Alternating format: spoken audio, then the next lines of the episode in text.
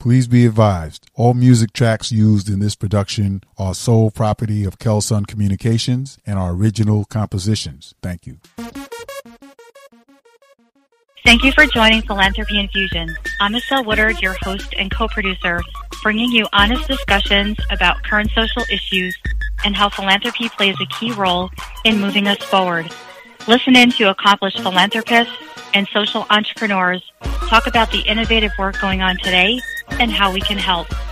Philanthropy Infusion for new ways of giving. Hello, everyone. Thank you for joining us on Philanthropy Infusion, which puts the spotlight on equity and philanthropy and new ways to give. I'm Michele Woodard, host and co-producer, coming to you from the Kelsunn on the Air Social Work Podcast, a Kelsunn Communications Inc. production. I'm honored to introduce today's guest, C'Ardiss Gardner Gleser. C'Ardiss, or CC, as her family, friends, and colleagues warmly refer to her, is currently the Director of Programs and Strategic Initiatives at the Satterberg Foundation in Seattle, Washington.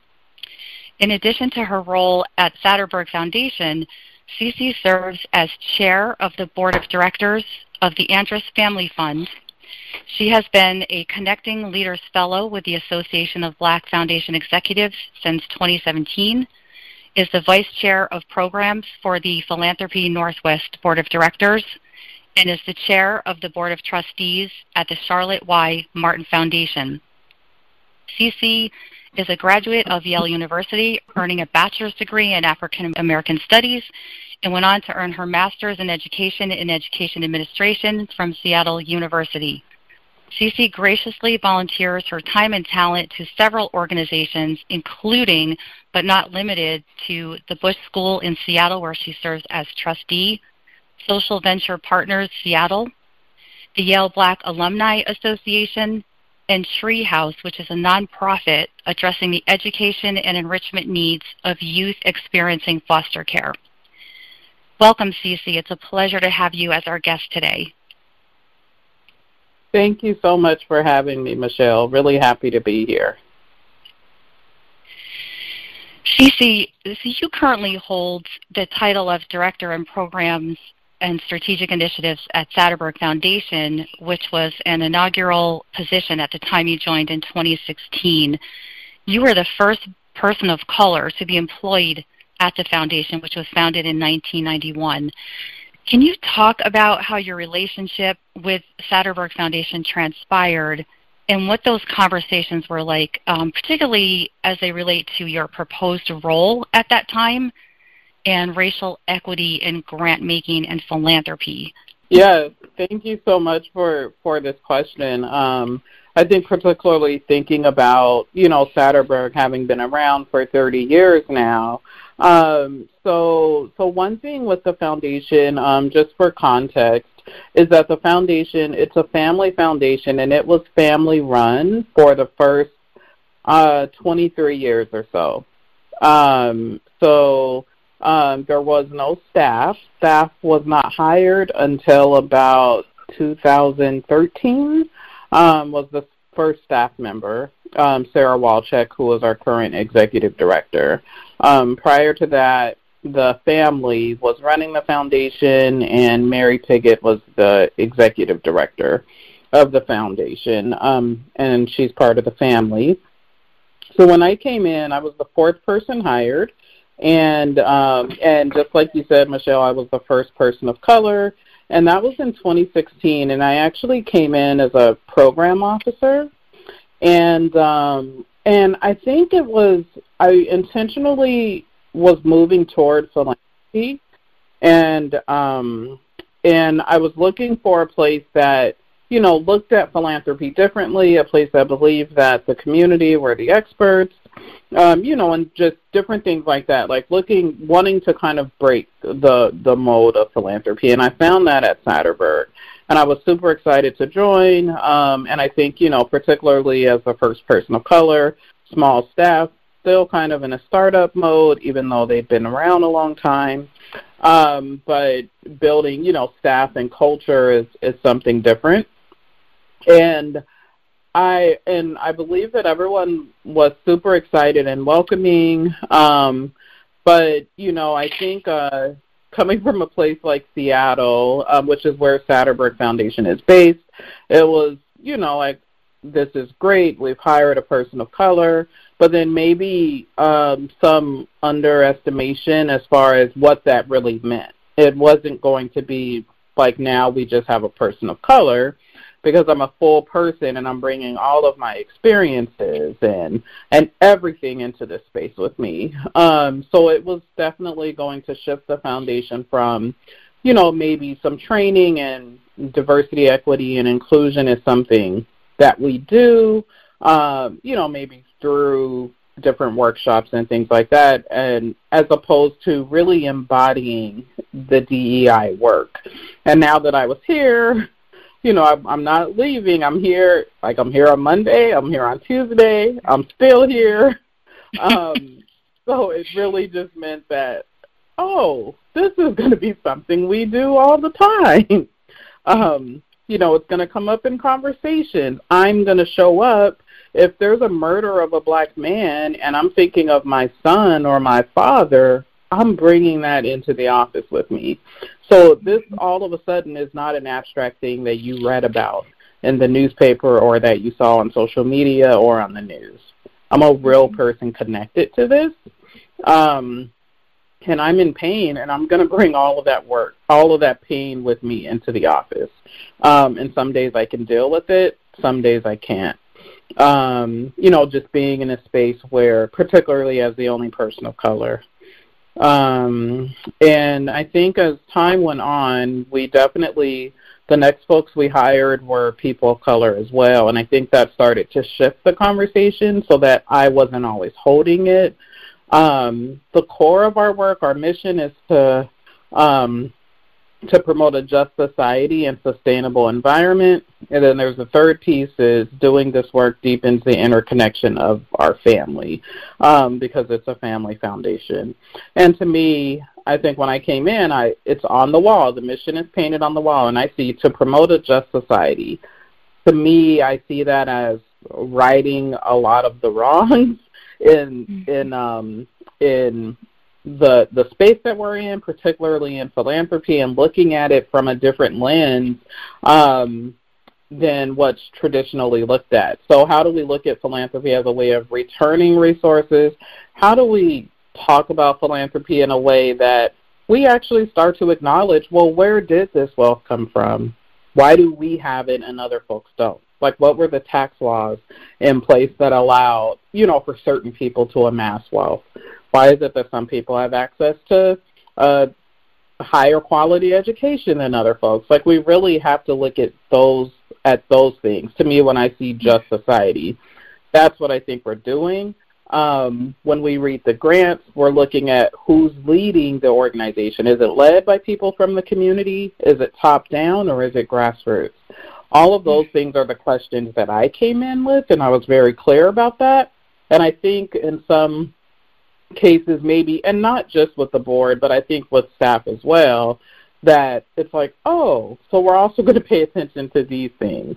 Um, who's leading the organization, and you know, and how do we make sure that the way that we do philanthropy is actually um, from a philosophy of a return of resources and acknowledging mm-hmm. where those resources came from.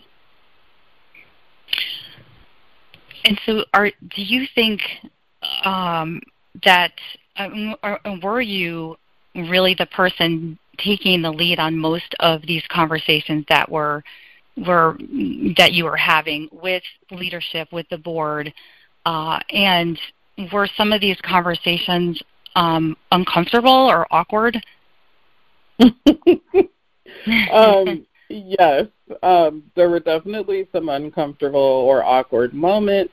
Um, and i think maybe it was like I was I was taking the lead not only because I, I'm a person of color, I'm a black woman, but also because I've done diversity, equity, and inclusion work in previous jobs. Um, so I've done it in a in a professional sense. So I'm like I'm thinking this is a skill that I can bring here because we don't really have any of the intent, intentional work around doing doing real equity work, and we should be at you know and really and and really just pointing out the things that to me, I think are just natural. Like I want to know, well, who's leading this organization? How do you know? Do people from the community have a voice? Um, I want to know who we're hiring as consultants. Why did we pick this consultant over that consultant? So a lot of those things just come from my diversity background, but then also as a black woman, and I and I'm also not the quietest person. Um, I'm shy, but if I have something to say, I'm going to say it, and I'm going to ask all the questions, all the things, all the time. That you know, sometimes I'm even wondering. I'm like, are they like, is she going to stop talking? At some point. Um, there's always something else she wants she wants to do, or you know has an idea about this, or have we thought about this? And and for me, I also recognize that there are not a lot of black and brown folks in philanthropy. So if I'm in the space and I have this lived experience, I have to bring it with me all day, every day. I don't get to mm-hmm. just come in the room and take up a spot and sit at the table and say absolutely nothing when things are happening um, that are that are actually causing harm to the communities we want to serve. Um, mm-hmm. And I think we've seen that. We've we've seen people of color. There's you can be a you know a little bit nervous. Um, this is your job, and you need your job. You have to feed your family. Um, but I think there's another side to it too. Is for us for people of color, we're not even supposed to be in this space. Um, it's not designed for us um, and and we have to come in and disrupt it. And I'm pretty clear about that's what I want to do, and not be disruptive, but disrupt kind of the cycle and the system that's been in play for hundreds of years, and really mm-hmm. just going in um, as Edgar Villanueva of Decolonizing Wealth. He really goes in on well, what is the actual, what's the literal translation of philanthropy? And it's actually just the love of people the love of your fellow human. That's what this is. And at some point, this has turned into a business. It's got all of these rules that people actually believe are real. Like you have to have evaluations. I need a report. I need data. I need an application, a site visit, um, an LOI. And it's like, well, why do you need all those things? If I provide all of that to you, do you know my community better now? No, you don't. Like you're because you're judging me based on maybe an article that you read or um, talking to other folks in philanthropy, but without ever actually asking the people that are in the community and know mm-hmm. what they need. Um, mm-hmm. So I think that's that's the piece that I just really want to get back to, and um, and if it means creating some uncomfortable moments in the office, um, so be it. And as time has moved along since you joined the foundation, um, it, it, sounds like the quote awkward conversations and the, you having that voice and really bringing putting these issues and, and these conversations on the table um, my question was going to be, has these awkward conversations become less frequent? But it doesn't sound like that's the case because this is life and these issues are real. Um, our work is real and it continues. Um, it, is that accurate that the conversations continue um, and they're not always they're not always easy to have? Yes, yeah. Um, I think you're absolutely right, Michele. Um, this this is life I mean, that's that's really where we are, and I think um, Satterberg, um, as a family, and I think as our staff, we've really grown together. I've been there five years now, and um, we've really started to see a shift. And and you know, I really hope that the family recognizes that shift and then starts to partner with other foundations around this work and how you know just really sharing the story. Like it's not easy. It is awkward and it can be uncomfortable. But in the end of the at the end of the day it can be done. Um and i think we're moving into a place now because for me i'm 45 years old and this is what i've been dealing with for 45 years. Like this is none of this is new to me. So how do we get to shift not only within our own organization at satterberg but just in the diversity space in general and racial justice space to where people stop looking at this as like as work um, because for me, this is actually my life. Like I don't get to say, ah, uh, I'm a little tired of doing DEI training, so I'm going to tap out, and maybe I'll pick mm-hmm. it up mm-hmm. in the fall. of 2022 yeah. um, because I'm tired of Zoom and you know, and I'm thinking, hmm, that's amazing that you can turn that off and just go focus on it when you have time and space. Um, mm-hmm. And especially when we're on Zoom, when you're doing any training that we're doing, you're doing it from the safety of your home. There's no threat of mm-hmm. being murdered, of being followed, of being, I mean, you know, just all of the things that I think about that not only that I've seen on on TV through these murders and what's happening in this country, but that I have also experienced as a black woman. So to me, this is very real. And and I think that's where we are now. I think now that people have been home for 14 months, um, you know, stuck to being on um, on virtual meetings and everything, I, I do think people are are tired, and also people are tired of having to have this conversation, um, and and that's and now I'm I'm realizing that for me, we've moved beyond it being the awkward conversation or the thing that makes you uncomfortable to for me if you don't actually want to do this work i'm not going to be able to engage because to me it's mm-hmm. um i can't i can't uh disconnect disconnect myself from that or my family or you know that kind of thing like i see it as um like this is my life. So if you say you don't want to learn, then I actually I take it as like you don't actually see me as a full person because um, mm-hmm. I don't have that option to tap out. Um, and you made that point at the 2019 Seattle Equity Summit, uh, and I, it, which I found to be a very deeply touching distinction between people that are doing the work but for people of color, it's not work. It's it's life. Like this is your life. So as you said, you can't just tap out and say, "Oh, I'm tired of doing this now," because this is you are. This is your life, and this is you are as a person. Um, so I just wanted to make that point that that was a, a very uh, deeply touching distinction, and I think it, you know, for me, it did resonate, um, and hopefully, it resonated with everybody that was at the summit and beyond. Thank you. I hope so.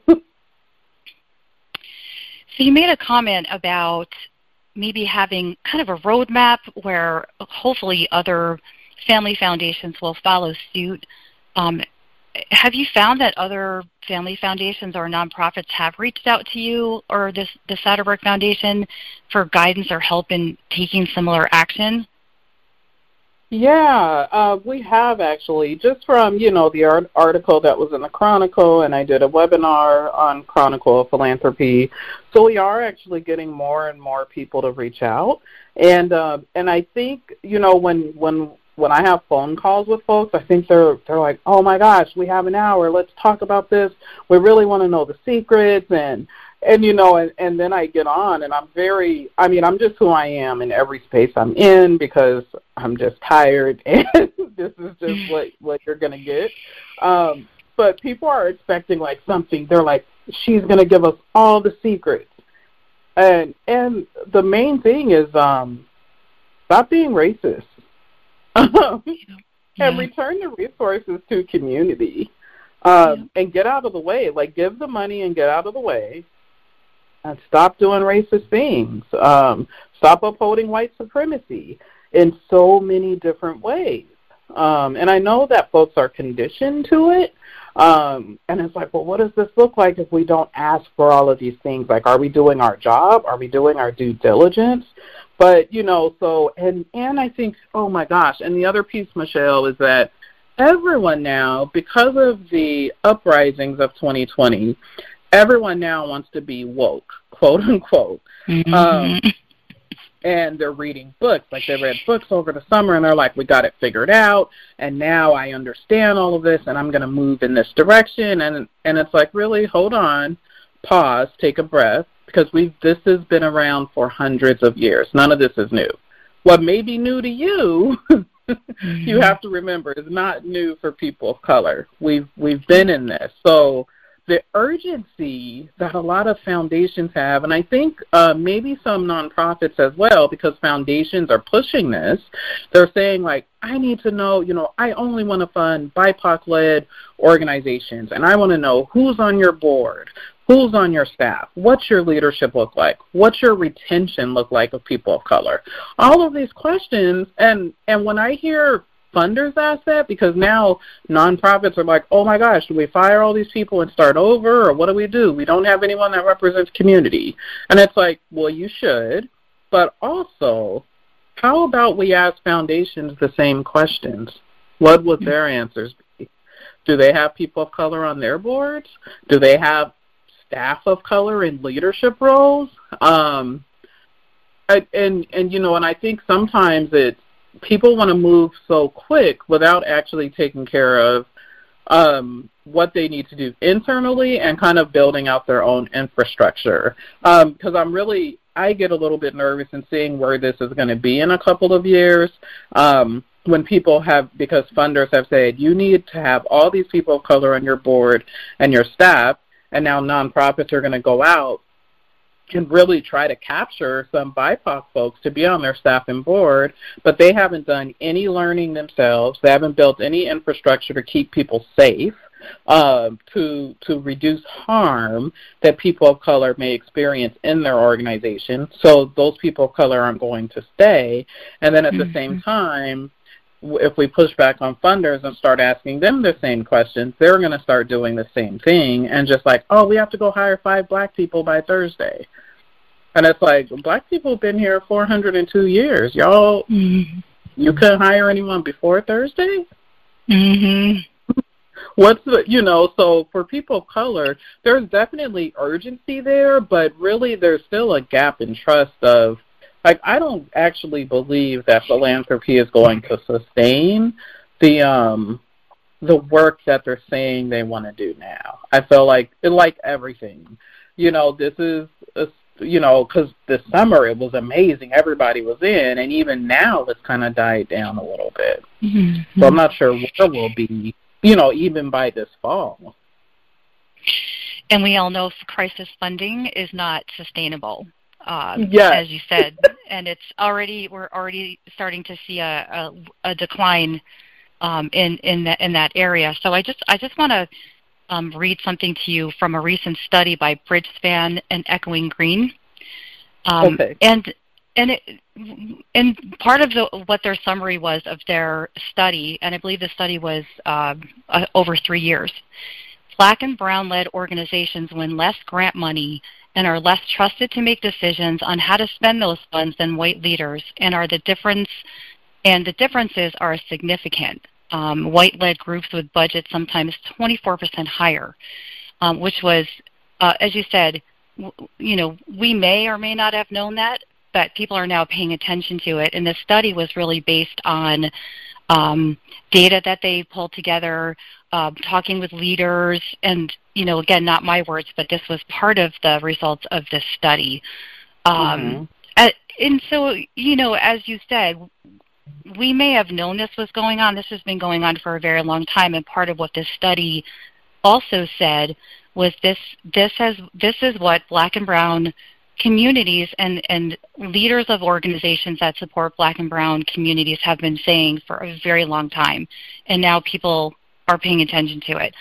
Um, and so with that, you know, we talk about as grant makers, you know, what what what steps can people take or uh, you know to kind of address this funding gap, which is a very stark gap um, and you mentioned unrestricted grants and, and getting moving in that direction. I know it's a it's a huge barrier to get through, um, but are is that some of the discussions that you've had um, at the foundation, um, and do you have some other thoughts on first steps, you know, uh, to take to address this funding gap? Yes, um, I think one of the things that that funders need to move toward is just like changing um, their policies that they currently have and change them in a way that impacts getting funding to um, to BIPOC-led organizations, um, particularly Black and Indigenous. Uh, Black and Indigenous-led organizations have been underfunded for many, many forever um, you know, since we've had the nonprofit industrial complex. Um, those organizations have been extremely underfunded. And now I think what we're seeing, because you do have some funders that recognize that and are like, "Oh my gosh, this is some this is new information for me. I didn't know this and we really need to do better." And now that they're, you know, they're having different grant rounds and cycles where they're saying this round is only for black and indigenous or it's only for people of color led organizations.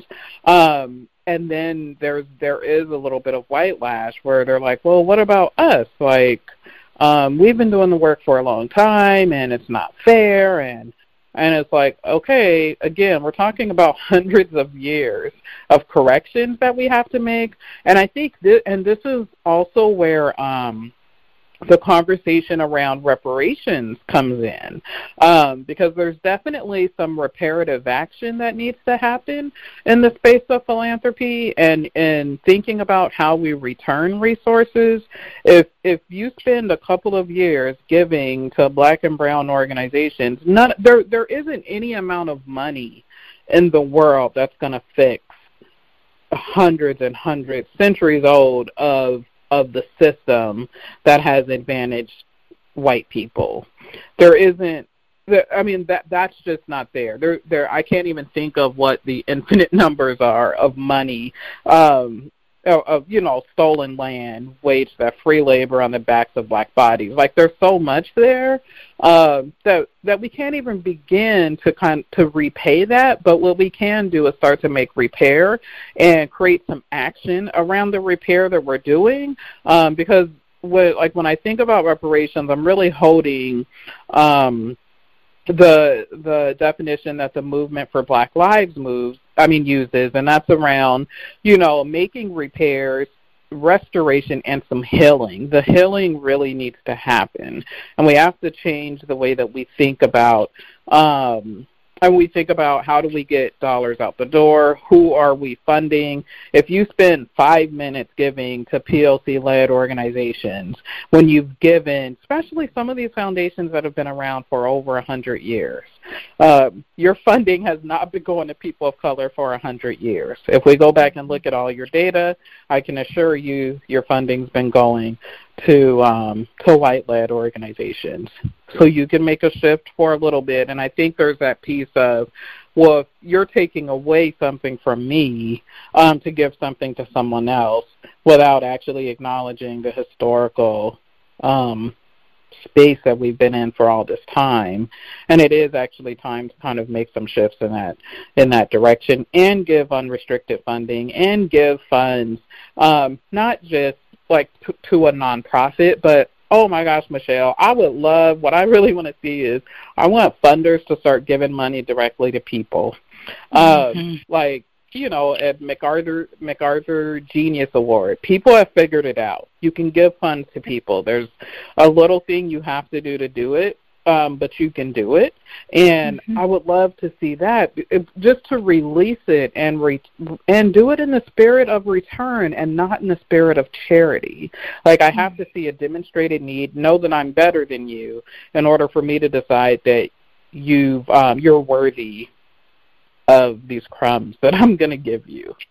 Mm. Yes, yeah, and there was an increase in funds going directly to people that needed um, mm-hmm. and even even some follow up. And we'll talk a little bit about you know uh, data in a minute. Um, but there was an increase, and what the what the pandemic showed us is that money can get out to individuals, and they it can get out pretty quickly without all of those obstacles, as you said. In time of crisis, it's amazing how all of those obstacles and rules and regulations just kind of came. I don't want to say tumbling down, but they were put aside. Right and and and it worked. And what they and there was even some data that showed, you know, uh, people that received those funds directly actually used it for their their needs for housing, for right. health care, for food, just the basics to survive. Right. so it can be yeah. done. It's it it has been shown and it's it's worked it's worked pretty well. So I I totally agree on that on that point. Um, so Thank I just you. I wanted I want to pivot to the Seattle Equity Summit. uh, this was your idea, your creation. Um, and I just want to, before we kind of get into, I, I, I watched your opening um, statement, which I was very inspired by, but I, I just want to get a sense of like what events led to your idea, to this idea, and like how did your idea become a reality? Yeah. Um, oh my gosh, it was a a long story. I mean, it was it took a really long time, and I had started planning this summit. Let's see, in probably 2015.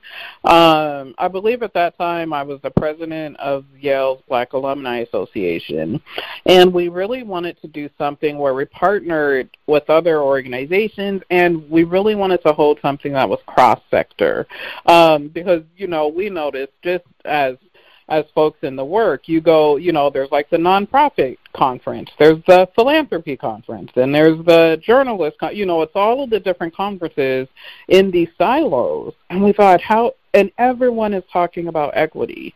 So how can we move toward getting everyone together in one space to talk about how we can we can shift things um, together, but in our own individual spaces, and come together and do that for a day. So um, I had, you know, that was an idea I had, and then over the years have brought on different partners and i really wanted it to be regular people. Um you know not like all the fancy names that that people um would like love to share space with. Because i want it to be real. I don't want it to be like a showcase for folks. Um, I'm, you know, like how can we also provide a platform for folks who who aren't always given the talks, who aren't always the keynote speakers, but are doing amazing work. So if we're designing this, we have an opportunity to to raise up these voices um, so that was something that was really important to me as well. And and in talking with um, different partners over time, then they were like, "Oh, and we can get this person," and it was all these big names, and I'm like, "No, that's not what this is." Um, so I was like, "I don't want to do this with you anymore." Because um, you're trying to change it, and that's not yeah. what I. That's not the vision I have. So continue, you know, and then people would hear about it, and they're like, "Oh my gosh, we want to work with you on this." And then again, the same thing would happen. They're like, "And then we could make it like this, and it's going to cost this much for everyone to attend." And I was like, "No, it has to be free." um, mm-hmm. You know, we're going to get donations and every like to cover it um, you know, so it, and we're going to have these the, these world renowned uh, speakers or um, caterers or hill like all of and I was like, no, I have a caterer here in Seattle that is amazing, black woman owned. This is who I want. Um, I have a photographer here that is a young woman of color. This is who I want. um, so it was all it was a lot of pushback. And then finally i remember i was talking about it at work with um Sarah Walczyk our executive director. And she was like hey can we partner on this? I was like really? Um because i had started this before i was at satterberg and you know and i would just share in staff meetings oh man this is where i am on the equity summit now. And when she said that it just really opened I mean, it just opened the door to to do something that hadn't been done um, in the in the traditional sense of like a conference, and and we wanted it to be intimate. It was only 125 people that attended. We actually had a process for folks um, to attend to make sure we had a good mix of folks. Like we didn't want to just send the link out and say, you know, whoever gets the link first, y'all can take up all the spots. Um, we didn't do that. We had everyone, um, you know, fill out a form to indicate their interest, and including ethnicity and gender and um, and what uh, for what sector they were in professionally, so that we we wanted to create a good mix. And in Seattle, um, in in Seattle proper, there's a it's pretty white, so by doing it this way, we created um, a space that had a critical mass of people of color which we don't actually get in the in the center of Seattle and at different events. So that alone shifts the dynamic of of the day. Um, and then you know once Satterberg came on as a partner, then we were able to get a couple more partners that really was like, "Hey, we want we just want to be a part of this. What's your vision? Let us know what we need to do."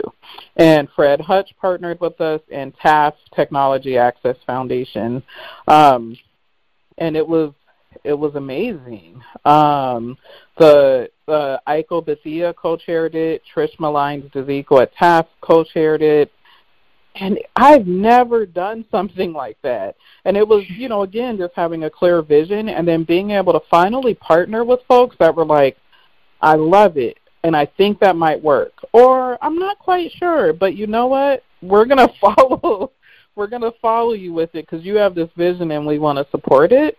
And we're now in the process of a process of planning our third one. Um, wow. And I I thought this was going to be a one and done. Little did you know you have your work cut out for you now. now, now you're yes, exactly. well, congratulations really on your vision becoming a reality and having it be so hugely successful. Um, and I really like the concept of, you know what, we don't need the stars in the space to be here. We don't we want everyday people doing the work and living the life. And I just think that makes puts a whole nother dimension to it. So congratulations. Thank you. It it was a lot of fun, and you know, and we when we did the survey at the end, we asked, "Who who would like to be involved in thinking about, you know, what this could be another time, or you know, or something like that." And then we got a a whole lot of people said yes. So it's turned into the Seattle Equity Summit Collaborative group. Um, and we meet every other Tuesday, and um, even between planning of conferences, uh, the summit, and every, but it's just been another way to to create community, and that's been um, I'm super grateful for that. I loved your opening statement during the 2019 summit when you said instead of just talking about equity, how about we actually do some? And I heard kind of like a yay and a rumble in the, in the audience. Um, I loved that statement. I really do because, again, uh, since we're talking honestly, we know there's always a percentage of people uh, that will give lip service to us to say the right thing, but don't actually take action. And then we have a group, another group of people that they are saying the right thing politically. Um, they're, you know, kind of figuring out how to take action, but maybe they don't know how to get started, but they, the intention is good. And then another group of people that are like, they're not only talking about it, they're doing it and they're living it. So I loved that statement, but I just wanted to get a, a you know, a sense from you, like how, what was the conversation throughout the day or throughout the summit with the audience? How did that resonate with the audience? And, and what do you think, you know, how that statement resonates with the broader communities? Oh my gosh. I think um for the audience, I think people were like, Hell yes. Like exactly, this is what we need to do. And I think it also kind of just like threw the the veil down of oh, that's what this is gonna be today. Um we're we're not gonna do the Seattle polite Seattle niceness and oh, it's so great to be, you know, like, oh, we're not doing mm-hmm. that. Whatever it is mm-hmm. we feel and we need to lend our voice to, we're going to do it. And I think it is um, something um, when you have a critical mass of people of color in a space, too, because many of us um, are the only people of color or one of few in um in the professional spaces we're in. So um you know i know i have to have to kind of juggle like if someone says something to me or something just isn't quite right i'm like uh do i need to say something today? Uh my kids like eating so maybe i'll be quiet and i'll say it next tuesday. You know i have to balance balance things out. But it in this particular space i think just with that statement and that opening we were saying this is our space. Um, welcome everyone into this space, but we're going to show up differently than what you've seen uh, of us at work.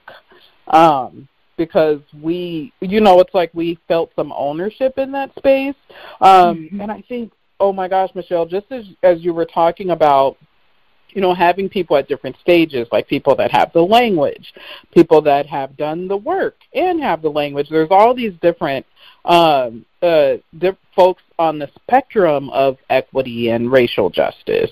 And I would say in planning this conference, so many folks really kind of like showed who they really are. You know, Mm-hmm. um, like as as I mentioned, we had um, the process for attending the conference because it was a really tight space as well. We didn't have a lot of room, and we wanted that. Um, that was intentional. We wanted it to feel almost like church, where you were going to sit super tight to the person next to you, like squeezed into a pew. You're you were not going to have one chair for your Yeti water bottle and then the other chair for your bag, or you know, like no, that chair is for a person, um, and get cozy and um and and it really pushed people like a lot of the feedback we got was uh, from a lot of white folks that uh, maybe didn't get in but you know they would email like my boss or and say I need to talk to who's planning this conference because I did not get in and I do racial equity work. And what is your racial equity analysis to choose who gets to come to this or not? But you could see it was I was like, uh oh. You've been doing racial equity work. You're in solidarity with people of color, but uh oh, you didn't get what you wanted, and you don't know what this feeling is. hmm and they were up. I was like, "Ooh, she's mad at me." but it was so it was it was like people not even realizing that the fact that you went and you called the manager yeah. Yes. to talk to someone about you not getting your space that you so rightly deserve because you've done racial equity work and you Mhm. need to be there. Yes. so it was you know so it was even um and i think i shared some of that at the conference um Yep. because people had asked like what was that like having to turn people away and i was like i mean some of it was space but some of it was also we we just had to create the the, right environment um but also you know we knew folks were going to keep it real that day and um and I think, you know, while we did have some big names in the space, it was those folks were there. I mean, it was everyone that was there had a connection to me. It was relationships. And so everyone that was there were there because I I called upon them and and asked like, "Can you do this for me?" Um, but no one was and be, there. and because they know you and because they know you and you had a relationship they knew what this, Yeah. they knew that this if you're going to attend this is about honesty so that's you know i, I hope you know Yeah. i'm guessing there were no surprises Yeah, there were. I mean, there were some. There were some really big things that happened that day. Um, one a short story I'll share with you, and I think this goes to why having critical mass is so important. But there was an incident that happened um, where we had a great, you know, a great session, and there's two friends, a black woman and a white woman, and what they do on stage is have a conversation around, um, you know, just around like, oh, did you notice in the hotel today the guy held the door for you, but he didn't hold the door for me, um, as a black woman is talking, or you know, I'm really just sharing stories about how they grew up, and and it was really good. And then there became a moment where we could do pair shares, you know, on the audience with the folks sitting next to us, and then it was time for Q and A, and then someone actually asked a question. Um, of the white woman on on stage and just said, you know, I I call BS. Um, and this story's been talked about a lot. It's still the, I think the highlight of the conference. A couple of people have written about it, um, but they but they called called in this white woman on stage and said, you know, you did something and you know what you did, and the woman says, oh, the water. And she says, Yes, you spilled water here and you left it expecting someone else to clean it up. So the black woman is like, I have to go and get the paper towels and clean up after you. And black women have been cleaning up after white women for many years. Um, and what and what happened in that moment? It was painful. It was beautiful and it was honest because then you know you have this person on stage that has been doing racial equity work for a long time and had to really sometimes you know like we got to check ourselves and like uh i'm not the i mean you know even though i've been doing this work a long time I still have blind spots, and I'm still gonna mess up. And it's you know everyone had comments from the audience, and everyone was just like, "We just need you just apologize, like just apologize. Don't say, oh, I didn't notice it, or I didn't see that, I didn't know that, ha-, you know, or um, kind of the way that everyone wants to go to. And in that moment, it was mm-hmm. like, we need to stop, and you just need to apologize. Yeah, no that, more excuses. Exactly. And and mm-hmm. then you know, Michele, what was interesting in that moment is that it was only it was black women and some black men that were standing up in solidarity in this moment. Um, but there wasn't any white person that stood up until someone said, "How come no white people stood up in this moment?" Um, and there was, and someone stood up and said, "You know, I'm embarrassed." like mm. you know something happened it was like they didn't want to be in community with with this other white person in that moment it was like oh my mm-hmm. gosh you're making us all look bad and mm-hmm. and I felt like that was so key and particularly what's happening right now is that there are white folks that are doing their work that are reading books or that are really leaning in like beyond the reading of books but starting to lean in um to really kind of the the dark, deep pieces of what it means to do this work and evaluate why you have resources or access to things that other people don't. And and and then there's other white folks that are not as far along on this journey as as maybe someone else is, but then the folks that are further along don't want to go back and get those other white folks. Mm-hmm. And it's like that's your people. Like I need you to collect your people so that I can do the work that I'm doing. Because if mm-hmm. if you don't collect them, then what happens? Those are the folks that end up in spaces with me that do the craziest stuff. Mm-hmm. Um, you know, but it's like, but you don't get to like separate yourself from your community. But there is this piece of like, I don't want to talk to them because they're um you know like they're they're not as far along as I am. I know so much more than they do. And it's like, yeah, but 6 months ago you were them. I need you to I need you to talk to them and hold yes. space with them and be ashamed and be embarrassed with them. Because mm-hmm. who else is going to get them? You want me to get them? I don't have capacity for that. yes, yes, no. I it, it's such a good point. Um and I think it, you know, goes back to another inviting statement that you made lean into uncomfortable where okay if somebody was you know has made that progress and they don't want to identify with somebody that's six months behind them or hasn't hasn't made as much progress. Um, but as you said meet them where they are and bring them along because who else is going to do that? Uh, and share you know share the uncomfortable moment share the embarrassment share the vulnerability because that all comes with having an honest discussion.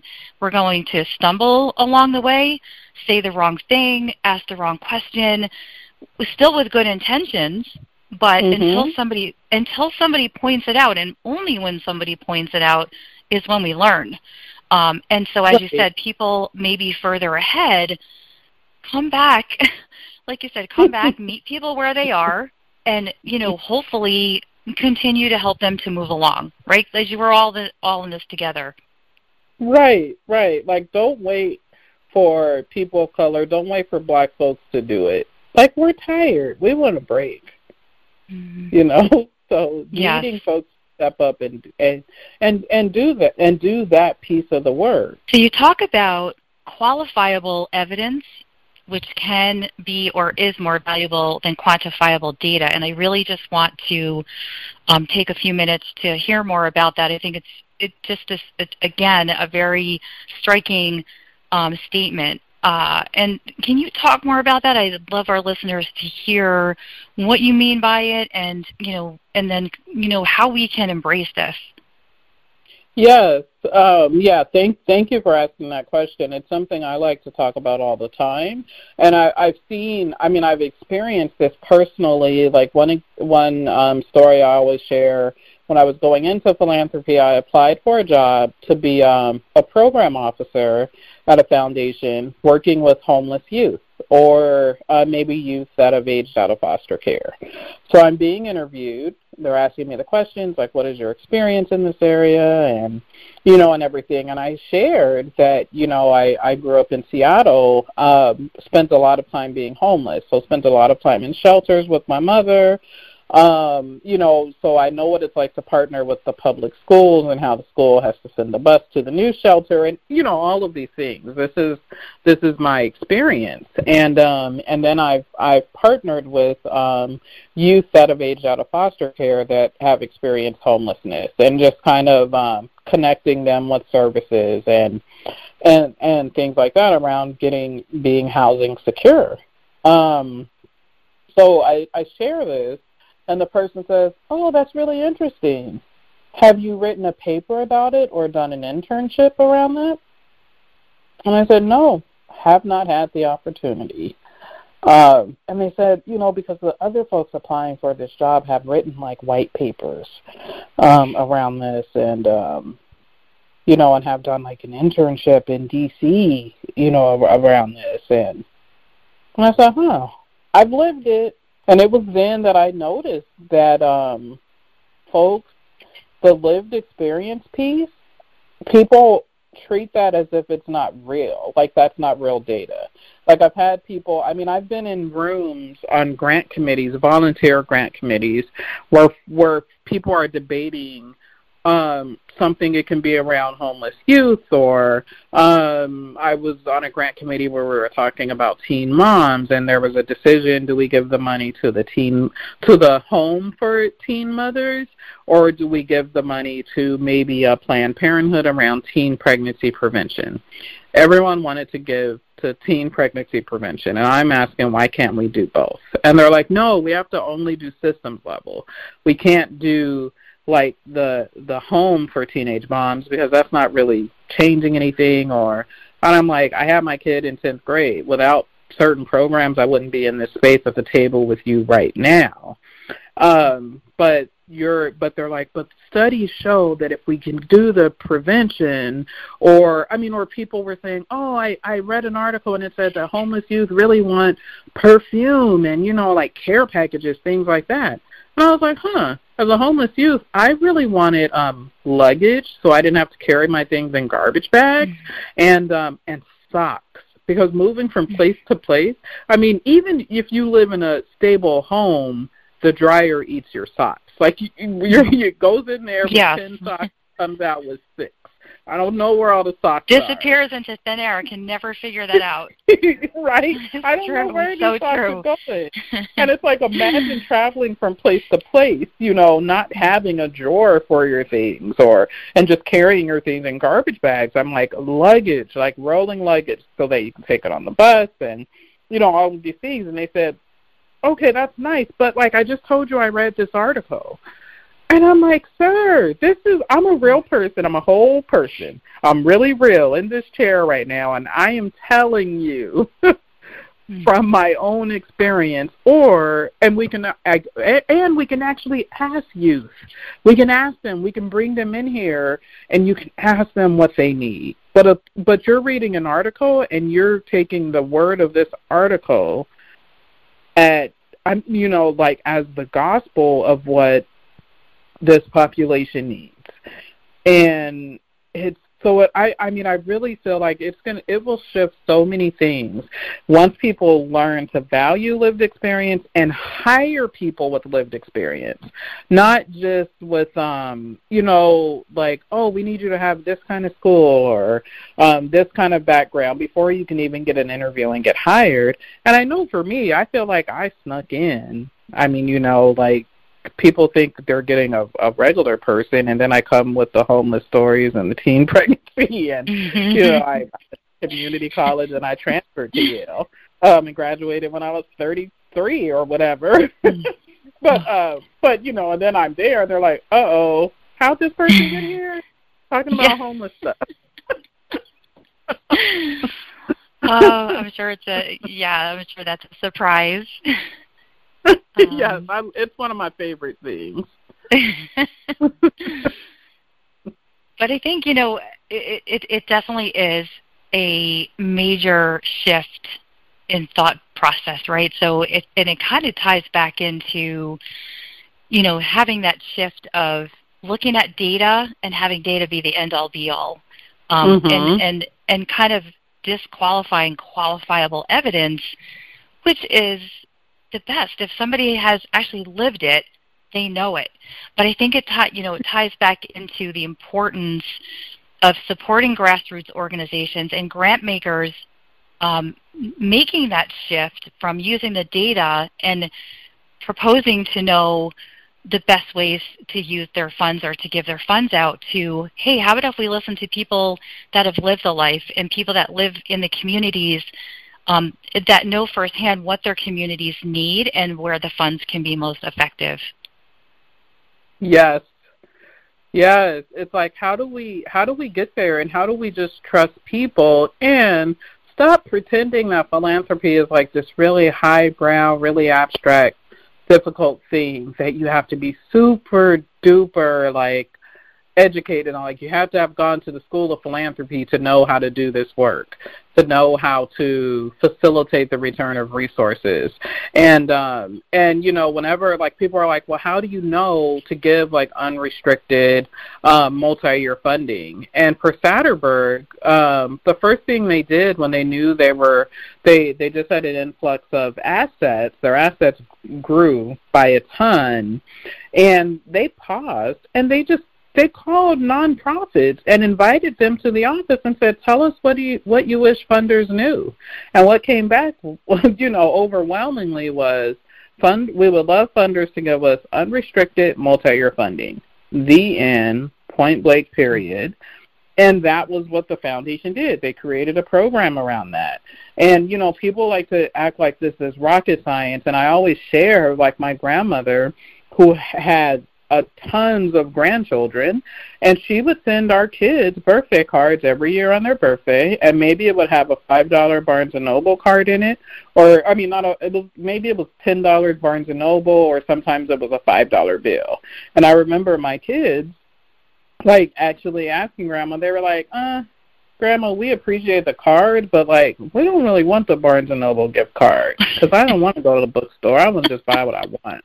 So she's like, yes. "Oh, so you would rather get five dollars in cash instead of the ten dollar gift card?" And they're like, "Yes, please."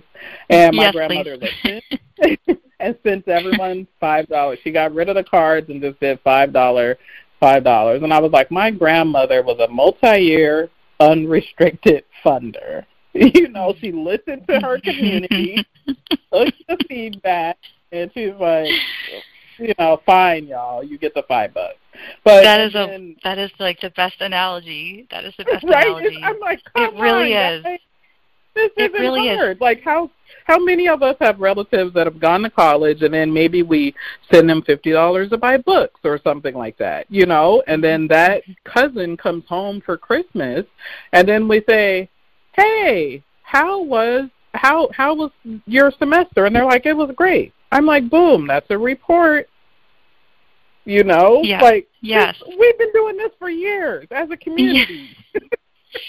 yes, no, and you know what? It's uh, it a great, great, another great point that you're making because that's some that is a, a topic of discussion. Unrestricted funds and nonprofits pleading with foundations and their grant makers particularly during the pandemic that's that there was such a, a spike in that discussion of unrestricted funds because and and, and again what we saw um, and this is based on the reports that were out there during um, the pandemic, is that somehow foundations and grant makers figured out a way to lift all those reporting restrictions and to say, you know what, we're going to because in order for you to sustain now during the pandemic when the economy was so turbulent the nonprofits needed those funds to be unrestricted so they could decide what they needed and how to spend that money in order to just sustain. So we did see mm-hmm. that was also that happened and it, it was okay. Right. it was okay. We didn't explode or anything. No. Like everything kept going everything kept going, and um, nonprofits that may not have survived actually survived because they were able to use the unrestricted funds to pay their make their payroll and keep staff on yep. and not have to cut programs um, and you know figure out like they again the leaders of those nonprofits know their business better than anybody um, right. so so let the the leaders decide how to use those funds and where it's best applied. Yes please. It's real easy. We're making we make this so much more harder than it ever has to be and maybe that's mm-hmm. so that we feel like we're like doing something important. I mean, we're doing something important, but it's not hard. It, it's more heart work.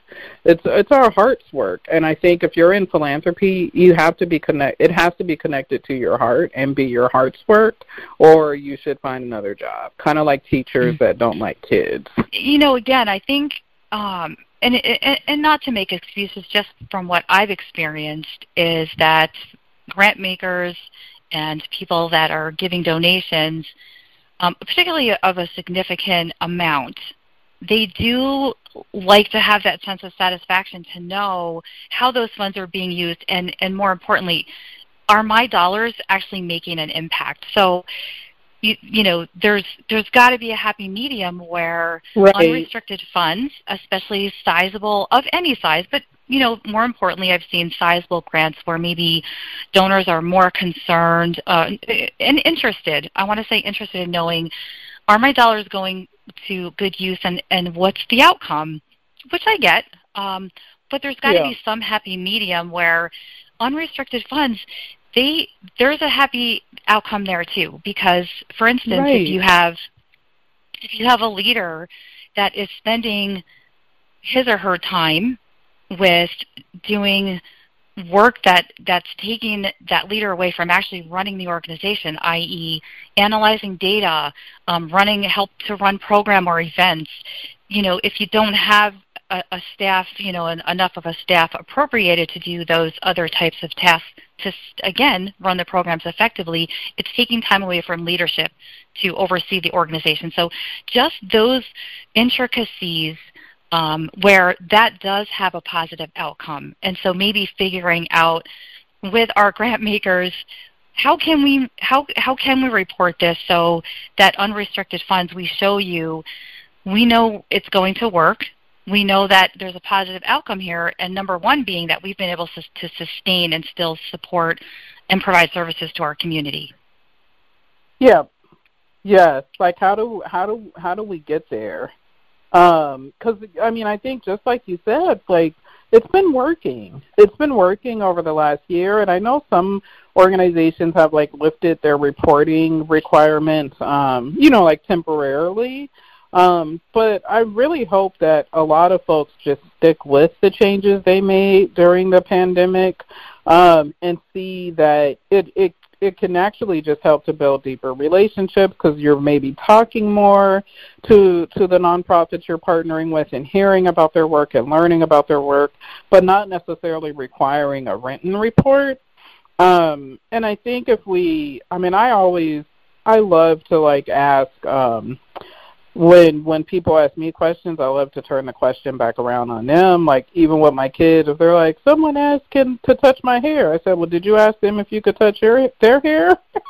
um, you know, so it's like when folks are like, "We need to see the budget. Show me what you spent the money on." I'm like, "How about you show me what you spend your check on?"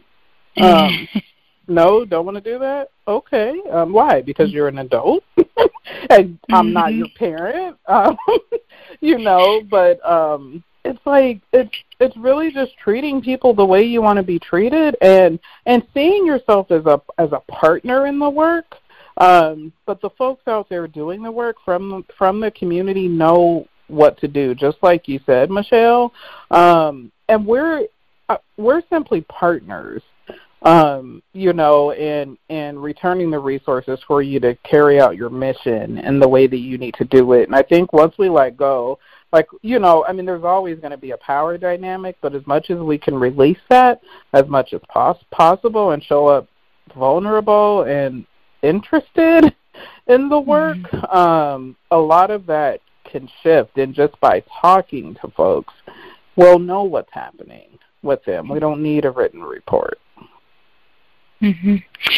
And partnership, I think, is the key. As you said, we're you know you're you're partners in this with people that are have funds coming your way, and and from your perspective as the funder and the grant maker, you know, looking at it as as a partnership because truly that's what it is. Yeah, yeah, and I I mean, and I hope like in the future um, one of my other dreams too, and I think look, folks are talking about this more. Um, I think Edgar actually talks about this too. Is um, what if like funders had to apply to nonprofits? you know, and and they're like, "Hey, we'd love to fund you." Because um, even now, with uh, we don't have an open process this year. We're invitation only, um, but we've been doing work for the last couple of years. So we've been reaching out to folks that we'd love to partner with because um, we have limited resources um, this year, and we we set up a call with them, and they're ready. As soon as the beginning of the call, they're ready to just jump in and tell us all about their work, and we're like, wait, before we get started, we're here to actually pitch you we want to know oh, if y'all want to partner with us. So we want to tell you a little bit what we do, who we currently partner with, so that you can know if we're for real or not. And you know, because all money is not good money, and you may not want to mm-hmm. partner with us. You know, mm-hmm. but I would mm-hmm. love nonprofits to get to where they they're only accepting resources from folks that align with them and mm-hmm. funders may be left out in the cold like oh i saw everyone's funding uh this nonprofit. How come your name's not on there on that list? very interesting like, yeah. And they'd be like oh well we uh uh we you know i mean and then having funders be left out. I think that'd be it, amazing. until they make adjustments and maybe exactly. the funders would have to look at their own internal philosophy and processes and procedures and uh, leadership and and make adjustments. So that that's very interesting. Have you ever had a nonprofit turn you down? Um, no, not yet, but definitely people are suspicious of us. We just want to know about people as individuals, you know, like how'd you get into mm-hmm. this work and and and we're like no don't tell us about like the work and they're like well our organization i'm like no remember i just asked about you you and the, yeah. we're like oh yeah yeah okay again a very different process that people are not used to so they go into auto they kind of go on autopilot by as you said telling them telling you about oh here's what we do here's our mission and you're like wait put the brakes on we're going to do this differently so i'm sure it's uh, it throws people Yeah. Yes. Every time. so I, I just wanted to ask you. Um, this has been a very fascinating conversation. You are an amazing person. Uh, I love the work that you're doing. I share um, your sentiments and your goals and your philosophy. I would like to ask you, what message would you like to leave today for our listeners? Oh my gosh. Um, that's always a really hard question. I think I will like I would love to say something brilliant and unforgettable. Um but you already have. Uh, oh, thank you.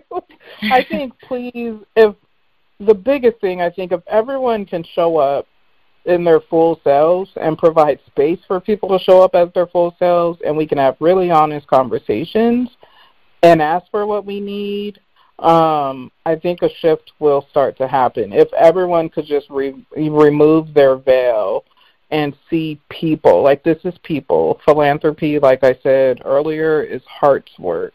It is my heart's work to be here and um, and play a role in facilitating the return of resources.